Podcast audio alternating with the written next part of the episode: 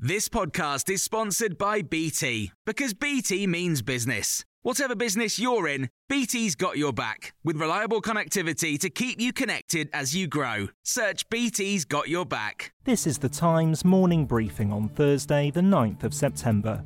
The Home Secretary, Priti Patel, has ordered officials to rewrite British maritime law to allow boats carrying migrants to be turned around by UK Border Force and sent back to France. The Times has learned Border Force officials will be trained in new tactics to turn around small boats, as it's understood Ms Patel has lost patience with France's record on stopping migrant crossings across the Channel. Earlier this week, The Times reported the Home Secretary had threatened to withhold a promised £54 million to French officials to bolster beach patrols unless more was done to stop illegal journeys by boat to the UK. MPs have backed a national insurance rise to boost funds for dealing with the NHS treatment backlog and to reform social care in England.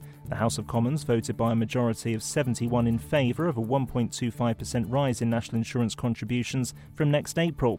It got through despite five Tory MPs rebelling and voting against the government. Labour MP Bill Esterson says the plans will do very little to solve the problems they're designed for. Does it clear the backlog of operations? No, it doesn't. Does it sort out the problems in social care? No, it doesn't. Does it do anything for care workers? Well, I'm afraid it does do something for care workers. It makes them worse off. We've already seen care workers leaving because of the appalling working conditions they faced during the pandemic and the very low pay they're on. Conservative MP and former Health Minister Steve Brine, though, has told Times Radio the plans are justified. It is breaking a manifesto commitment. But you know, I don't think that going into uh, the next year and the next election with a waiting list of somewhere between 8 and 13 million people would be a good look either. We are making a choice that we want to tackle the waiting list, that we want to face the challenge of social care. And if the voters don't like that and they don't like what we've done, well, you know, we live in a democracy, don't we? Sir David Attenborough has called on the government to introduce measures to cut emissions that are both desirable and possible. The broadcaster has stressed the importance of public participation and fairness in deciding climate action. This comes as a report has found oil giants BP and Shell would have to reduce their production by a third to prevent the planet's temperatures from rising by more than 1.5 degrees Celsius. The Carbon Tracker think tank says Shell would have to lower its production by 44% and BP 33% by the 2030s to help avoid going above a 1.5 degree temperature rise, a figure that would breach the ambition of the 2015 Paris Climate Agreement. Britain's Emma Raducanu will face Greece's Maria Sakkari in the semi finals of the US Open singles later. The 18 year old from South London beat Switzerland's Belinda Bencic in straight sets yesterday. Stuart Fraser is tennis correspondent for The Times. It's incredible enough to you know, reach the semi finals of the, the US Open. That would be a great achievement for a British player.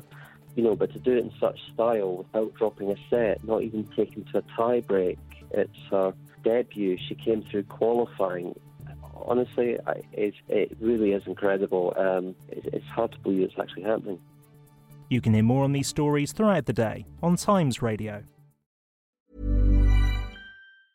Cool fact a crocodile can't stick out its tongue. Also, you can get health insurance for a month or just under a year in some states. United Healthcare short term insurance plans, underwritten by Golden Rule Insurance Company, offer flexible, budget friendly coverage for you. Learn more at uh1.com. Hey, it's Danny Pellegrino from Everything Iconic.